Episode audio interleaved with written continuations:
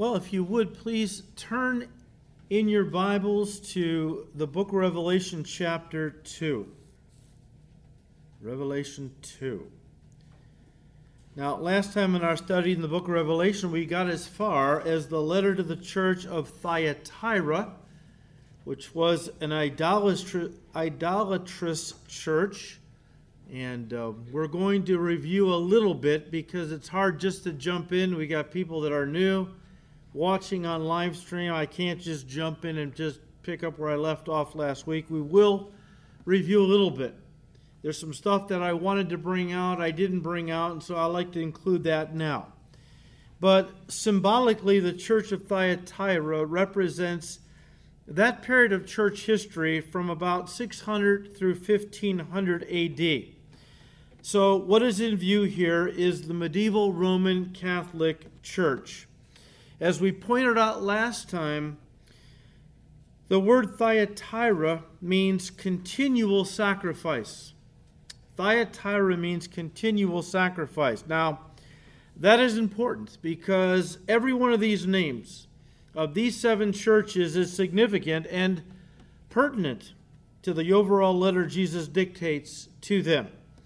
You see, the Roman Catholic Church teaches that during the Mass, the elements, the bread and the wine, are transformed into the literal physical body and blood of Jesus Christ in a pro- process they call transubstantiation. And after the bread and wine are transformed into the actual body and blood of Christ at each celebration of the Mass, they are then offered to God as a new sacrifice of Christ, ending with the priest saying, Let us pray that our sacrifice is acceptable to God. This means, in Roman Catholic theology, the priests literally, or so they believe, handle Christ's body, and the Mass is a constant reenactment or redoing of Christ's sacrifice. Hence, the Mass equals a continual sacrifice. That's Thyatira. That's one of the reasons commentators see in this letter the Roman Catholic Church. There's other reasons we talked about some of those last week. Go online and listen to the teaching because we did get into it quite in depth.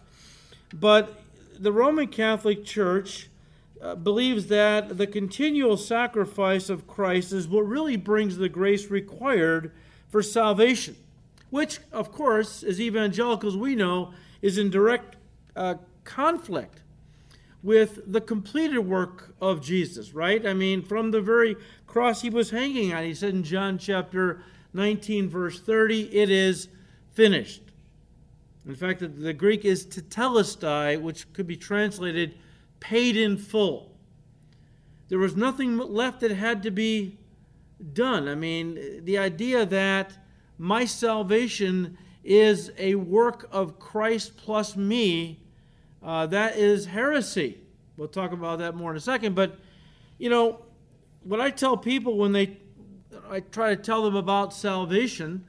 And I know that most people are working from a works righteousness mentality. In other words, if they do certain works, they're going to be righteous in God's eyes.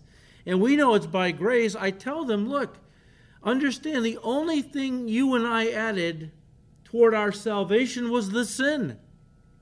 That's the only thing. Uh, we, we, you know, provided the sin. Jesus did everything else. All right. So he does start off with a commendation, as he did in most of these uh, letters. The Lord always tries to find something that is good going on that he might commend a church for. Verse 19 I know your works, love, service, faith, and your patience. And as for your works, the last are more than the first. As we said last week, this was a church uh, whose works didn't diminish over time, they actually increased. Which does beg the question how could a church so full of good works be so far off? The reason is because their good works were not rooted in the Word.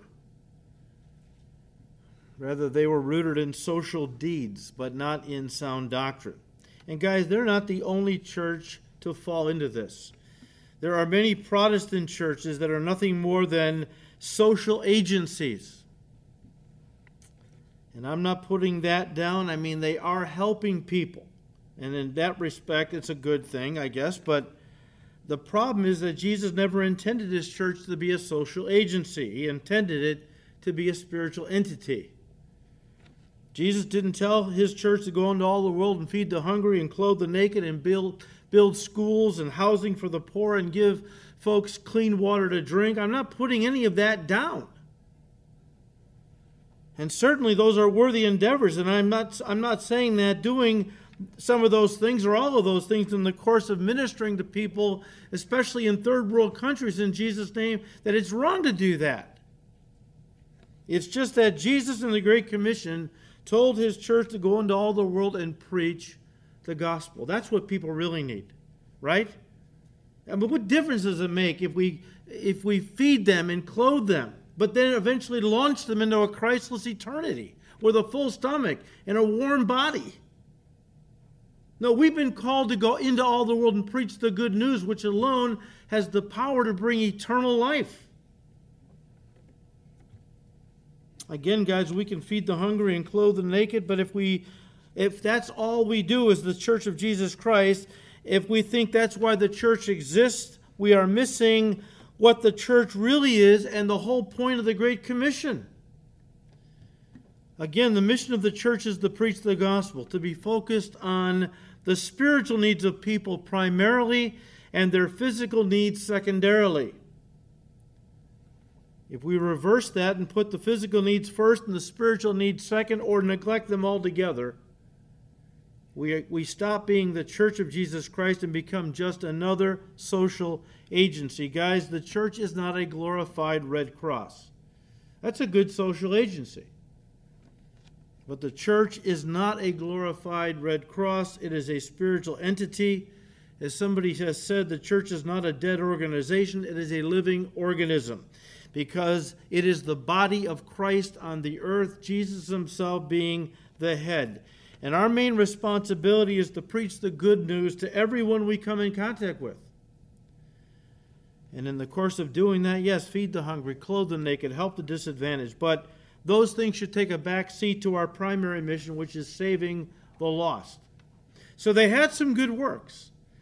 And um, if this is looking to- toward the Roman Catholic Church, the Roman Catholic Church uh, is involved in some good works. I mean, they have the Catholic charities and they have orphanages and hospitals they've built. And, uh, you know, and, and, and more than the Protestants, Catholic hospitals won't do abortions. They have stood firm in the fight against abortion and in homosexual marriage and some of the things that we know as evangelicals are important that we stand against loving the homosexual but not legitimizing homosexuality and so on, right? So the Roman Catholic Church has many good works, but good works are not going to save Roman Catholics, and we know that. But Jesus does commend them for their good works. But then he follows that closely with a condemnation. Verse 20. Nevertheless, I have a few things against you, because you allow that woman Jezebel, who calls herself a prophetess, to teach and seduce my servants to commit sexual immorality and to eat things sacrificed to idols. We said last time it's idolatry, what the Lord is talking about. Now, as we've already mentioned, Jezebel and I don't believe this gal was actually named Jezebel. That was a nickname Jesus gave her because she was doing a lot of the things in this church that Jezebel did in the Old Testament. Who was she? Well, she was the wicked queen of the northern kingdom of Israel, the wife of Ahab, who led God's people into idolatry and pagan practices. Jezebel allowed herself to be worshiped. Listen, we're reviewing still, but Jezebel allowed herself to be worshiped as the queen of heaven the queen of heaven, something that God had forbidden his people from doing. And we see it actually specifically spelled out in Jeremiah 7, uh, chapter 7, verse 18, and in chapter 44, verses 15 to 30. The queen of heaven was a Babylonian phrase, a title given to a Babylonian goddess by the name of Semiramis, who was the wife of Nimrod, who together founded the whole, whole Babylonian system of pagan worship, which got its start at the Tower of Babel. We talked about that last week. Well, Babel later became Babylon, which became the center of all false religious systems of worship and occult practices on the face of the earth.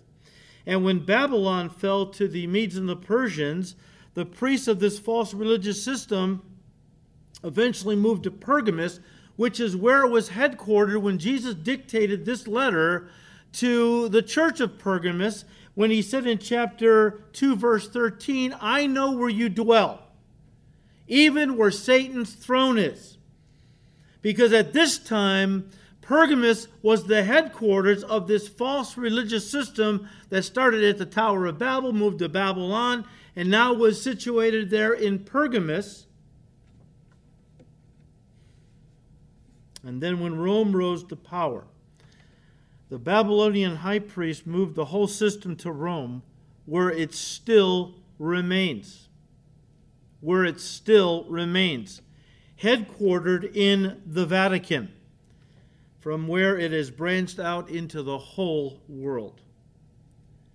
The word Vatican is Latin and literally means, you ready?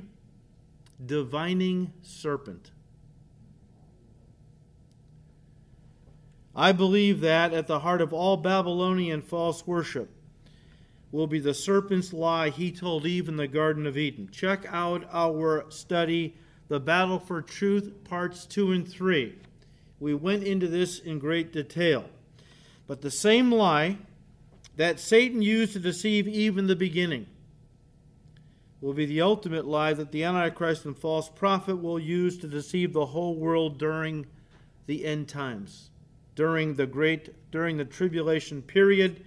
I draw your attention to Romans chapter 1 verse 25 and 2 Thessalonians 2 verse 11 where Paul in those two passages talks about the lie, the lie.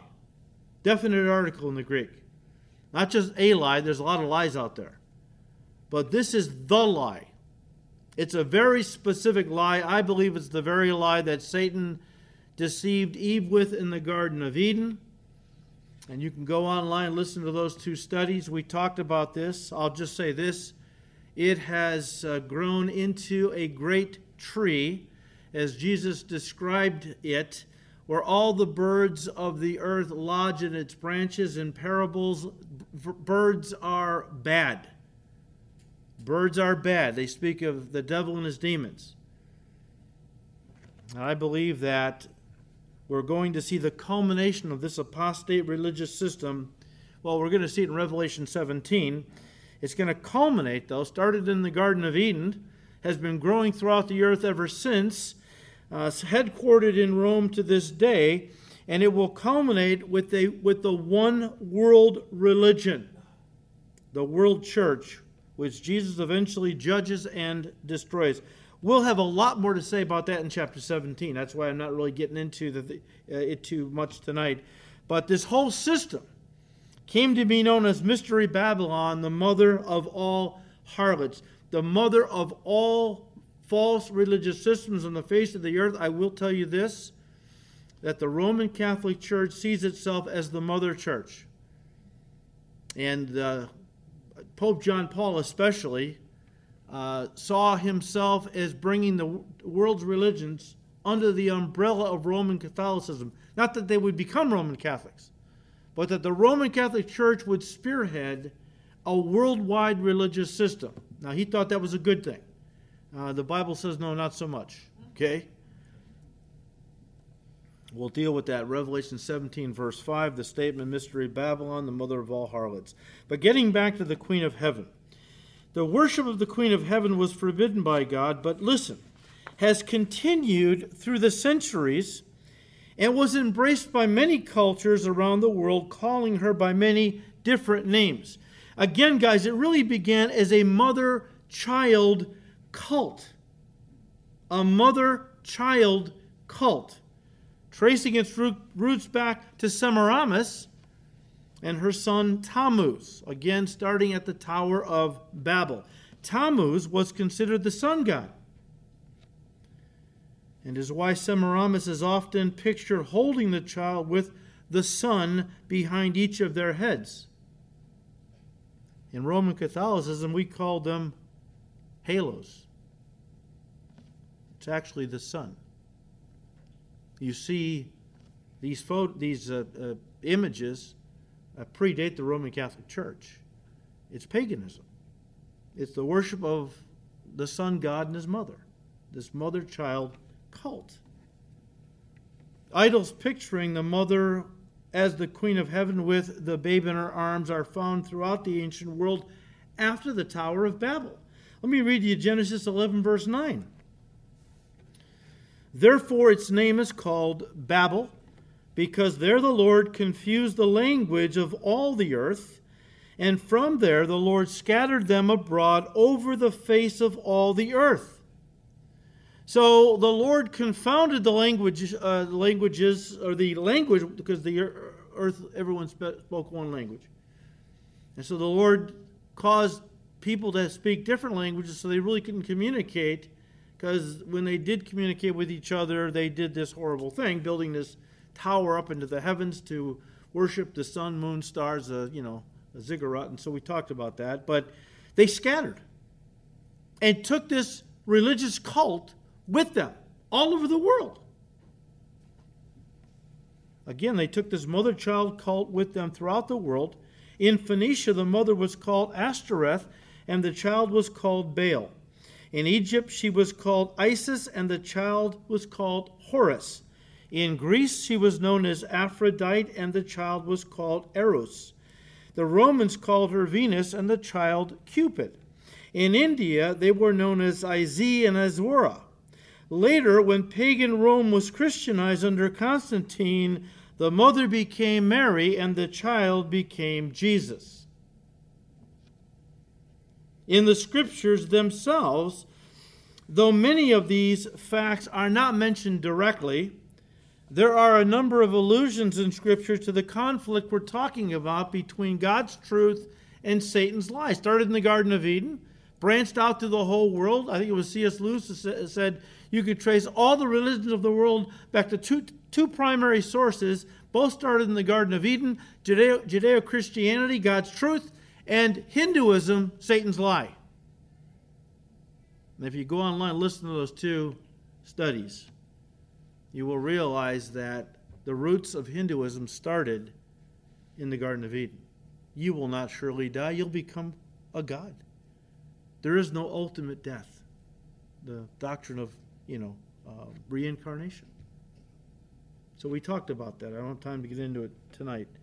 But we see little glimpses of this war going on between, you know, I, I called that series the Battle for Truth because that's exactly what it is.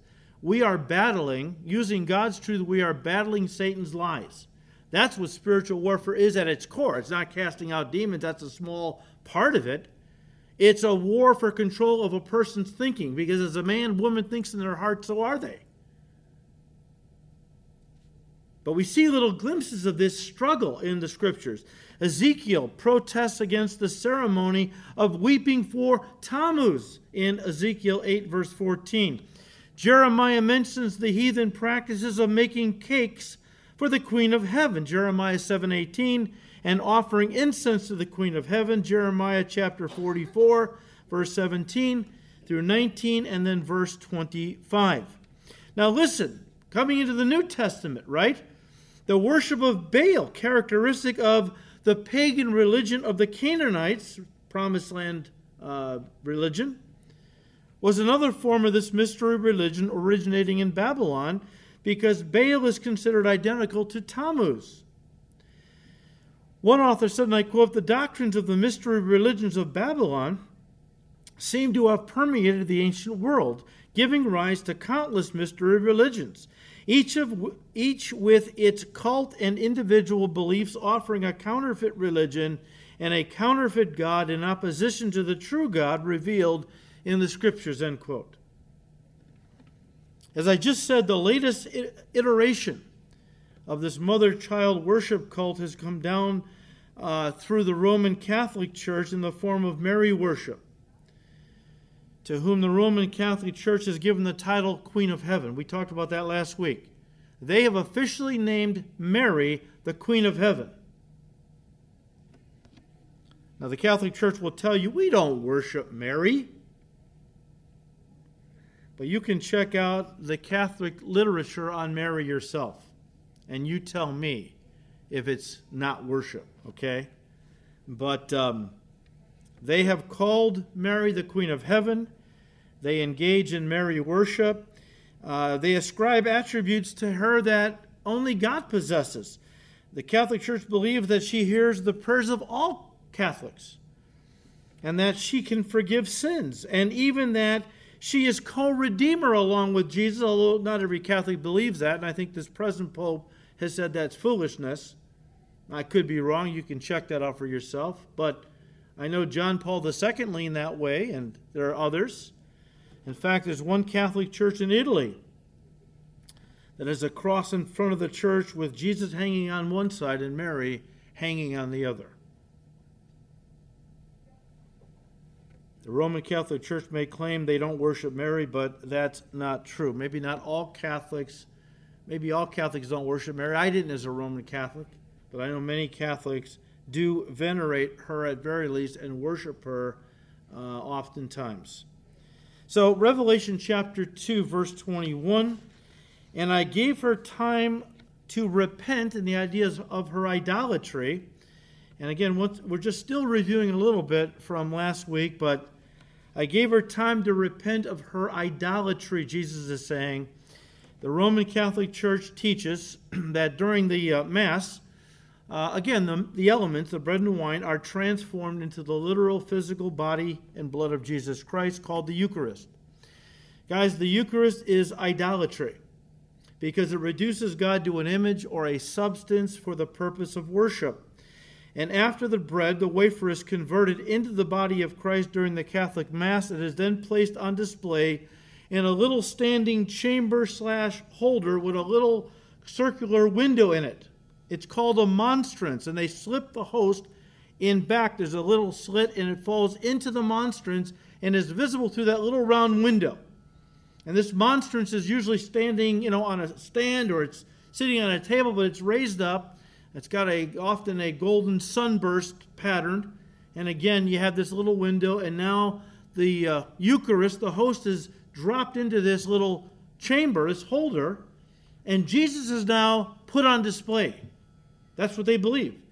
The faithful then come up and they worship Jesus because they believe that host has now been transubstantiated, transformed into the literal body of Jesus Christ. And so now they worship him. That's idolatry. It's not Jesus. That is not Jesus. Who said, You will see me no more until you say, Blessed is he who comes in the name of the Lord. Verse 21 And I gave her time to repent of her idolatry and she did not repent. Not only was the church at Thyatira tolerant of false doctrine and idolatry, listen, they were proud of what they were doing and unwilling to repent. Look, as somebody who grew up in the Roman Catholic Church, I can tell you that there's a lot of pride that goes along with being a member of the one true church. That's what we were taught. Pope Benedict, who served as Pope from 2005 to 2013, got himself into hot water when he said, If you're not a member of the Roman Catholic Church, you're not a member of the true church. Now, that shouldn't shock anybody. That's been Roman Catholic theology for many years. And if a person has been raised in the Roman Catholic Church to believe that, well, it's very hard for them to receive correction from a non Catholic like one of us evangelicals because you're convinced everyone else is playing church. When we became born again Christians and eventually, through the leading of the Holy Spirit, started the church, we were meeting in, well, for the first four years in the clubhouse of my townhouse association. And I remember one young gal was excited about what we were doing and dragged her mom to church one day, was a staunch Catholic, and was very simple. You know, in those days, I just sat by a table. We played some albums of worship, and I had a little message, you know. And we were doing the best we could, you know, but we believed God was in it. And uh, afterwards, it came back to me. She said to her daughter, This wasn't church. These folks are playing church. And that's the mentality. If you're not a Roman Catholic with the church, the cathedral, the stained glass, the statues, you're, you're playing church. And that's what they believe. It's very hard for a Roman Catholic to receive from anyone else, non Roman Catholics, because again, they were taught, they are taught that they are members of the one true church. Even when the Roman Catholic Church talks about uh, the separated brethren and the commercials, maybe you've seen that, come on home to the Catholic Church. They're opening their arms to all the Protestants, basically, that left the church 500 years ago. And come on home. But even if you study what they're presenting, these folks have to come back and become Roman Catholics again. They can't be come back to the church as Methodists and Lutherans and so on because they teach that there is salvation only in the Roman Catholic Church. You have to be good, in good standing with the church to be saved. Now, Jesus said, I gave them time to repent. Talking now about the Catholic Church, because I believe that's what this letter is really looking forward to. I gave them time to repent, but they have not repented. Why? Because, again, they think they're right. There's a lot of pride that goes along with being a member of the one true church, or so they think they are. Well, then Jesus moves into the correction, verse 22. Indeed, I will cast her into a sickbed, and those who commit adultery with her into great tribulation, unless they repent of their deeds. The, the idea is, let me paraphrase what I, I believe the Lord is actually saying. Uh, he's saying she's involved in, a, in sexual immorality, idolatry. She's in a bed with other gods, or in bed with other gods. But I will take her from her bed of harlotry and cast her into a bed of judgment, into the great tribulation. Guys, the Catholic Church is going into the great tribulation. And all those who follow her teachings and are guilty of spiritual idolatry, fornication. Now, there are a few Roman Catholics that are genuinely saved. I've met a couple over the course of my ministry, and they will be raptured. But out of a billion Roman Catholics worldwide, I don't think it's going to be many. I will cast her into great tribulation unless they repent. The inference is if Catholics do repent, they will escape the great tribulation. You say, repent of what? Repent of all the idolatry, the worship of the saints and Mary and uh, and uh, all the works they believe are necessary to earn salvation and all these things that we've been talking about. Verse 23, Jesus said, I will, it's pretty harsh language, I will kill her children with death. And all the churches shall know that I am he who searches the minds and hearts, and I will give each one of you according to your works. And the context is not reward you with good for your good works. The context is I'm going to reward you for your evil works if you don't repent. Who are these children? Well, they are those that were baptized into the church at birth and brought up under this system from generation to generation. I will kill her children with death. The literal is more along these lines I will put her children to death with death. And the idea is I'm going to cast them into the lake of fire, which is the second death, which is eternal, forever. All the churches refers to the church throughout history. And I will give every one of you according to your works. Again, the idea here is sure, uh, there are other passages that where Jesus says, I'm going to reward you for your works. And, and, and a lot of that is good. good. I'm going to reward you for the good things you've done. We know in Romans chapter 2, verse 6, Paul said, Jesus will render to each one according to his deeds. The context again is judgment. But Matthew 12, verse 33, the Lord Jesus said, Either make the tree good and its fruit good, or else make the tree bad and its fruit bad, for a tree is known by its fruit. And he is basically saying that it's not the fruit doesn't make the tree, the tree makes the fruit. And if it's a good tree, if it's planted in Christ, this person has faith in Christ, the evidence will be good works.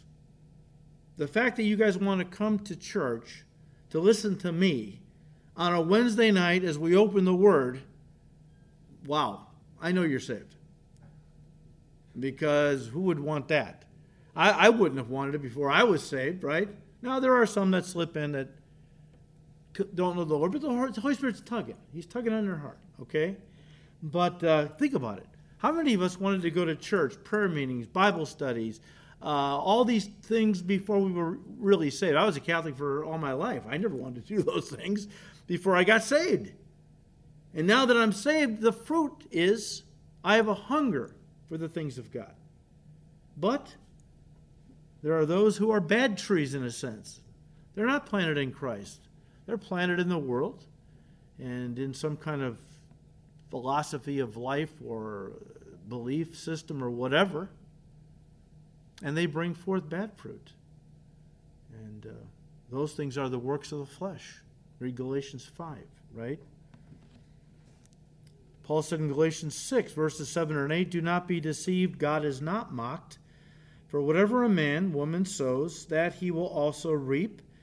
For he who sows to his flesh will of the flesh reap corruption, hell. But he who sows the, to the Spirit will of the Spirit reap everlasting life. And again, guys, it's not the good works that save, but the good works are an evidence of what's in a person's heart. A person who is born again has been given a new heart, and out of the heart flows the issues of life. In other words, the, the good works that come are an evidence that they're saved. Doesn't those works don't get them saved any more than the apples on an apple tree make, making an apple tree. They just bear witness that it is an apple tree because this thing's bearing apples, right? Pretty simple analogy, but it's important. All right, then he moves into the exhortation, verse 24. Now to you I say, and to the rest in Thyatira, as many as do not have this doctrine, who have not known the depths of Satan, as they say, I will put on you no other burden. But hold fast what you have till I come. So, again, guys, there were true believers in this church, even as there are true believers in the Roman Catholic Church. Listen, though, in spite of the church, not because of it. And that's because if a person follows Roman Catholic theology to the letter, they will not be going to heaven because the Roman Catholic Church has mixed faith in Jesus with good works, lighting of candles, praying the rosary, going to Mass, keeping sacraments and holy days as all being necessary to earn their salvation. Read Galatians 5. Paul makes it very clear. If you try to add one ounce of works to God's grace, you negate grace and you are divorced from the finished work of Christ. God will not share his glory with another. It's not you and me, God. Didn't we do a great job in saving me? It's I fall on my face and thank him that he would save a sinner like me. And again, all I added toward my salvation was the sin. So I, there are some Catholics who are saved because they don't subscribe to those teachings. They don't worship Mary. They don't believe that lighting candles will get them into heaven. They honestly have been touched by the Holy Spirit, and I believe they know Jesus. Why they stay in the Roman Catholic Church, I'm not sure. Well, I'm here to help people. Well, if somebody fell into quicksand, would you jump into the quicksand to help them out, or would you stay on the shore and throw them a rope? You don't enter into a false or stay in a false religious system to help people out of that system. You, you leave it but stay close to those in it and you pray constantly, reach out in love that they might come out too. Didn't God say, Come out of her, my people, and be ye separate? says the Lord. He didn't say, Stay in there, my people, and be covered with the filth of that system, and, you know, we'll hope for the best, and so on. But again, if a person adds works to the gift of God's grace, which is salvation, Well, Paul says in Ephesians 2 8 9, For by grace you have been saved through faith, and that not of yourselves. It's a gift of God, not the result of good works, lest any should boast. And so if you try to add your works to the completed work of Christ, you're not going to get into heaven. That's what Roman Catholic theology actually says. That you'll get into heaven if you have faith in Jesus plus do good works. Now, guys, there's a statement here that I really want to focus in on for a few minutes. You might pass over it right away uh, in, in reading this little um, letter, but he makes the reference in verse 24 uh, to the depths of Satan, who have not known the depths of Satan, as they say, I will put on you no other burden. That's a very interesting statement. Depths of Satan. The word depth comes from the Greek word bathos, a word that described the priests of the ancient Babylonian false religious system, but especially the high priest of this religion, who took for himself the title of Pontifex Maximus, which means the maximum or highest priest, a title that eventually was given to the Roman Catholic popes, which bear that title to this day, the Roman pontiff, right? But the priests of this mystery religion believed and taught that, the that only they were given the wisdom and the understanding by the gods to correctly interpret the esoteric doctrines of the mystery religions of Babylon. They believed that only the priests of these ancient mystery religions could understand and interpret its doctrines. And then they, these very holy, men, leaders in this, well, we would say a false religious system, a cult. But only they were equipped to understand the deep things of the gods. And then they would tell the people, because the people, the followers of these religious systems, were not capable of understanding the deep things of a god or the gods. In other words, the deep, the bathos uh, things of the gods, which Jesus calls the deep things of Satan. The deep things of Satan. Any system that tries to tell you that you cannot understand God's word because it's too deep for you. You need them. That's at very least a cult and probably a well a false religious system. Yes, because as, when we accept Christ into our hearts, the Holy Spirit comes inside the Spirit of truth and Jesus said, once He's inside of us, He will lead us into all what? All God's truth.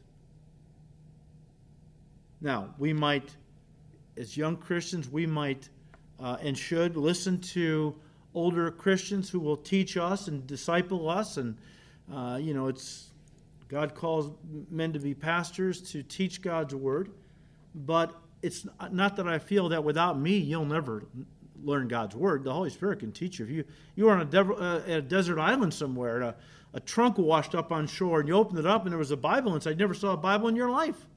You started reading it. The Holy Spirit would give you the ability to understand, maybe not all of it, but what you need to understand to be saved. Then, when the Spirit moves in, He begins will begin to enlighten you even more. You don't need me. Why did I say that?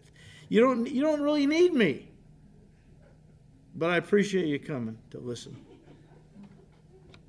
But again, guys, where, where am I going with this?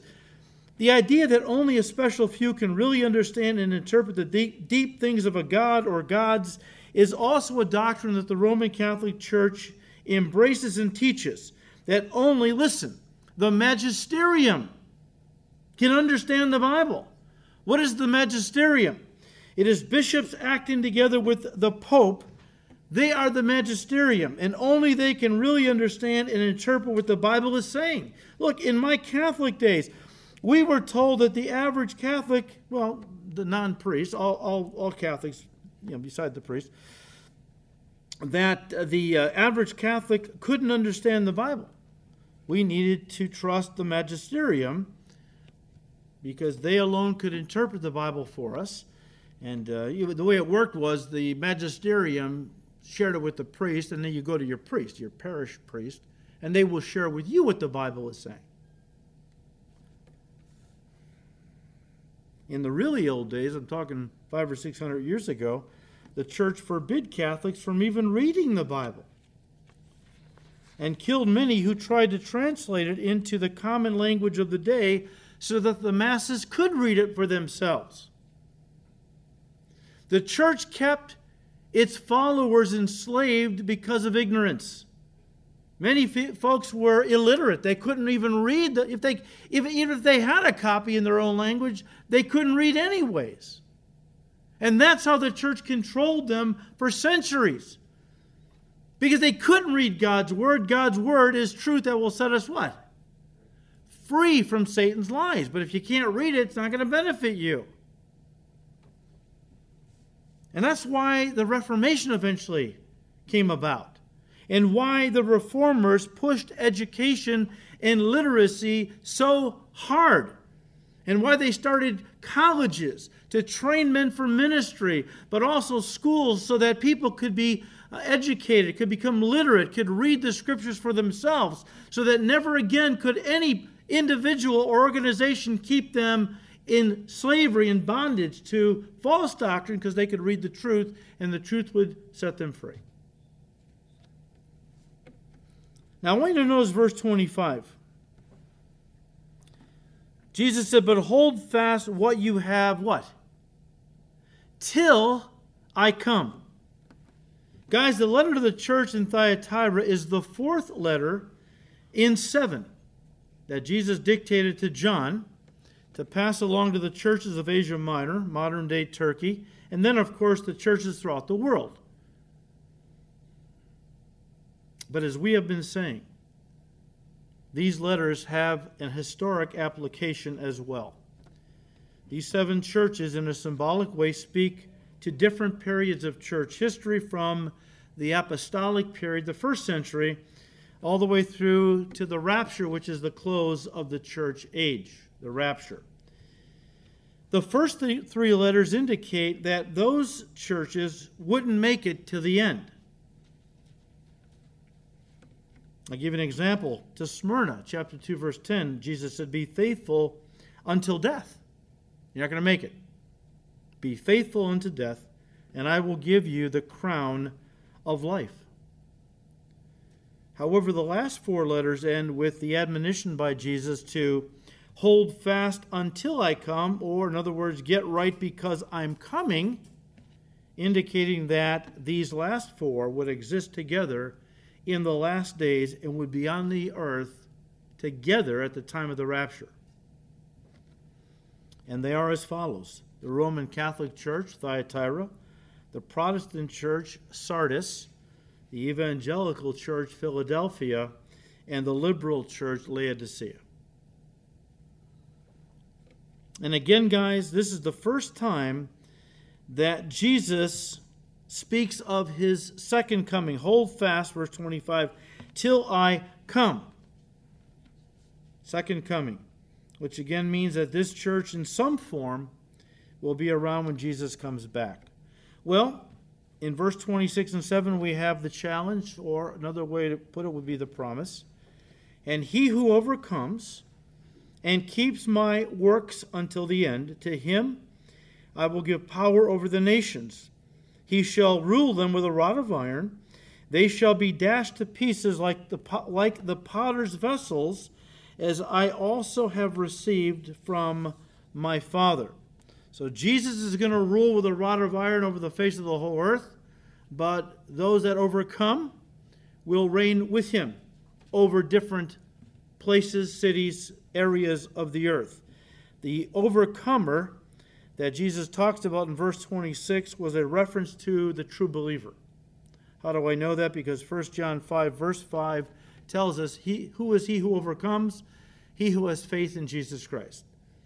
So all believers are overcomers, all right? It's not try real hard to overcome, because if you don't overcome, you're not going to make it. No, if you're a Christian, if you're a born again believer in Christ, you are an overcomer. By virtue of what Jesus has done, He's won the victory. You're in Christ. You are an overcomer. And that's who Jesus is talking about primarily. It's overcomers who steadfastly maintain the works of genuine Christianity. That, that's the idea. You're an overcomer if you really believe in Jesus Christ and are born again. How do I know that? What are your, what are your works like? What are your works like? And if your works line up with what the Bible says of the fruits of the Spirit and so on, that's an evidence that you're a genuine child of God. Those who overcome, Jesus promises him or her the reward he was going to give them would be that they would reign with Christ during the millennial kingdom. We just talked about that. He would have this, the overcomer would have authority over the nations, just like Jesus. Of course, they would rule under Lord Jesus. He is the King of kings and the Lord of lords, but they would be under shepherds in a sense, you know.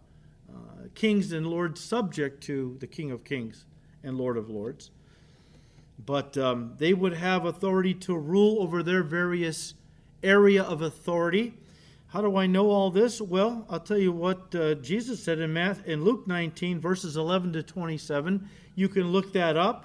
Uh, he gave the parable of the minas. Minas, a mina was a, a, a weight of, of uh, gold, silver, something uh, that was worth money. Okay, and um, he said that you know I'm going to paraphrase. Um, I'm going to go back to my Father and I'm going to give, you know, through the Holy Spirit, various gifts, abilities.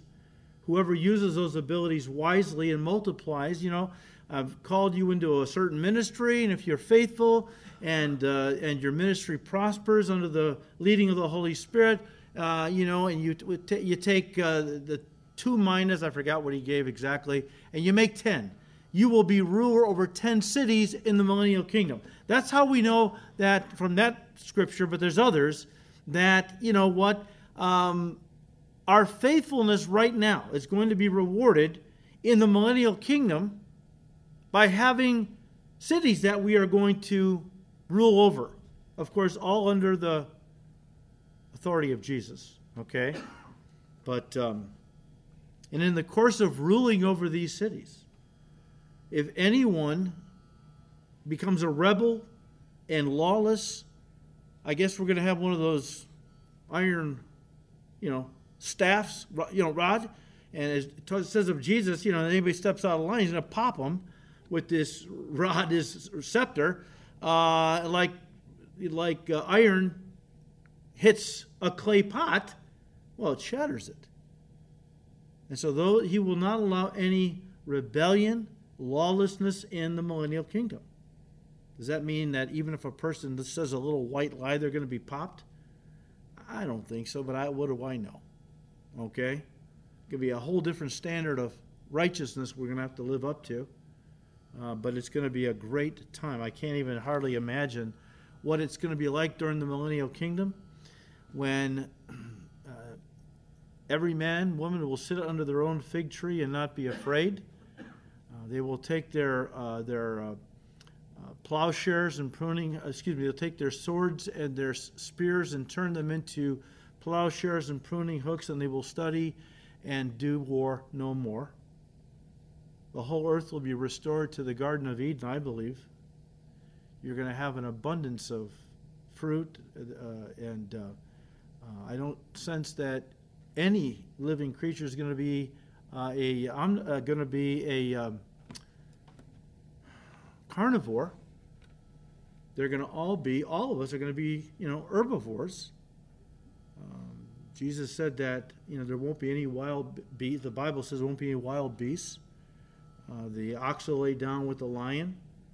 The child will put his hand into the serpent's hole and not be harmed. What an incredible time it's going to be. Verse 28 And I will give him the morning star.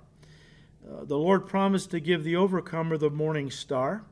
The Lord Jesus is the bright and morning star. Revelation 22, verse 16 tells us. One author put it this way He said, and I quote, Just as the morning star appears in the heavens before the sun rises, so Christ will appear as the morning star to rapture his church to heaven before he appears as the Sun of righteousness to reign over the earth. And that word is spelled S U N, not S O N the Son of, why is the Lord Jesus called the Sun of Righteousness, capital S U N? Because when he comes, it's going to be the dawn of a new day. the millennial kingdom. It's more than just a literal day, it's going to be a thousand years. That's why he's called the Sun of Righteousness. He's going to birth forth, forth when he comes uh, onto the world scene like a sun rising for a new day, and it's going to be a whole new day in the history of man. But as he appears as the Sun of Righteousness to reign over the earth, thus the overcomer is promised a part in the rapture. He does not earn this by his works, but his works demonstrate the reality of his faith. Because he is genuinely converted, he will be given the morning star. End quote. Now, let me finish with verse 29. Listen to what Jesus says here. He who has an ear, let him hear what the Spirit says to the Catholic Church. Let him hear what the Spirit says to the churches. Every church in this, of the seven got all seven letters. I, I don't know if I ever mentioned that. Every one of these seven churches got all seven letters.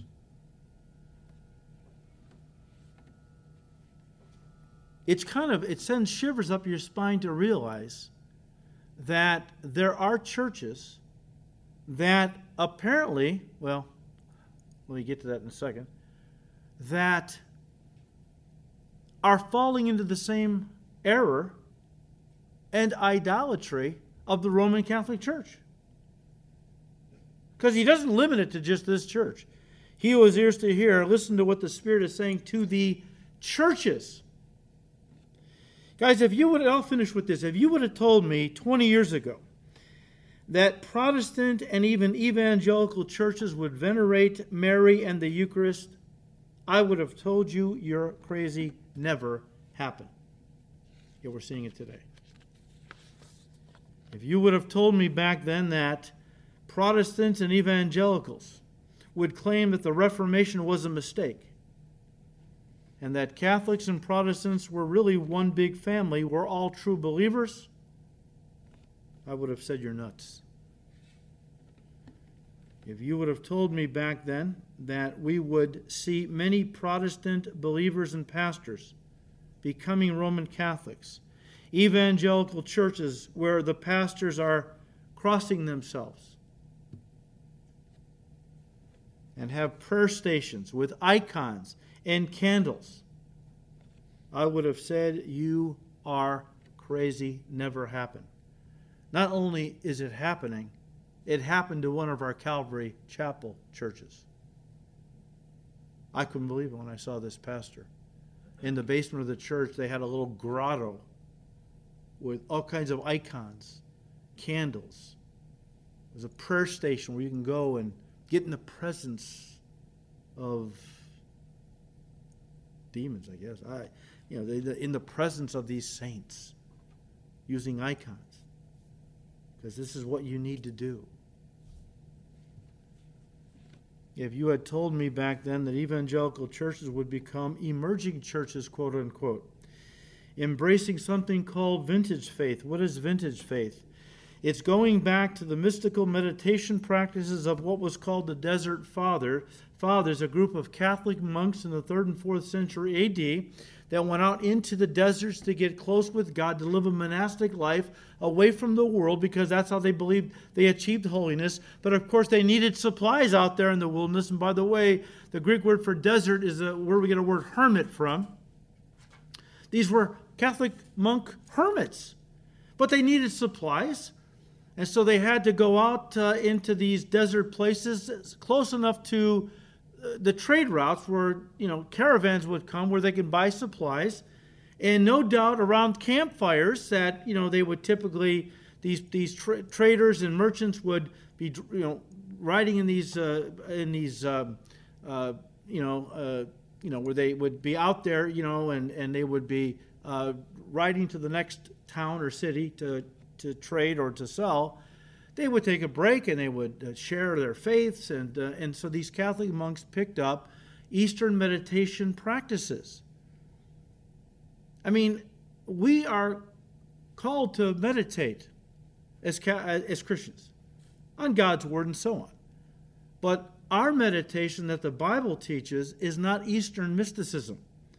It's not emptying the mind of all thought until you reach what's called the silence. Well, how do you do that? By repeating a mantra over and over again, or visualizing Jesus, or uh, or breathing exercise that will bring you into this altered state of consciousness called the silence. And in the silence, you have now direct access to God. It's demonic. It's not biblical prayer or meditation. But they picked this stuff up. It had died out for a long time. And in the 19, I think, 60s, it was revived by a Catholic priest slash Buddhist monk, trapezoid monk. It's, you know, it's just too much for the mind to comprehend. But he revived it because he found out about it and brought it into the Catholic Church where it's become, it's exploded. And not in just in the Catholic Church, but evangelical churches. Um, Richard Foster's Celebration of Discipline, considered a classic among Christians.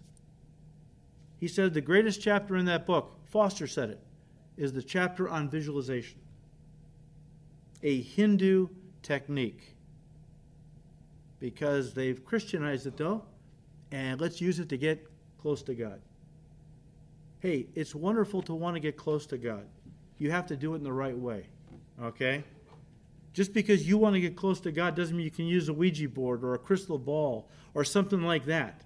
There are things that are so demonic, they're tainted, they, they won't get you to God. They'll get you to demons who will masquerade as God you can listen to the fourth study, fourth, fifth, sixth in that battle for truth. We talked about that in great detail. But let me just say this to you.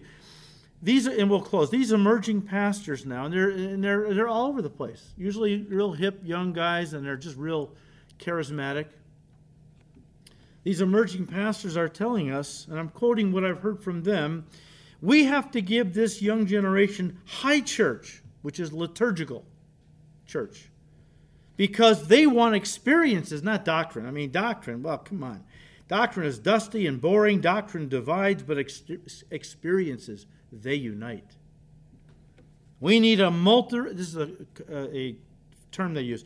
We need a multi sensory worship experience. What does that mean? Well, it means candles and incense, special lighting, stained glass windows, labyrinth. You got to see, feel, uh, smell. You got to take in all these different senses because now you're being brought into this multi-sensory worship experience, and you're experiences unite.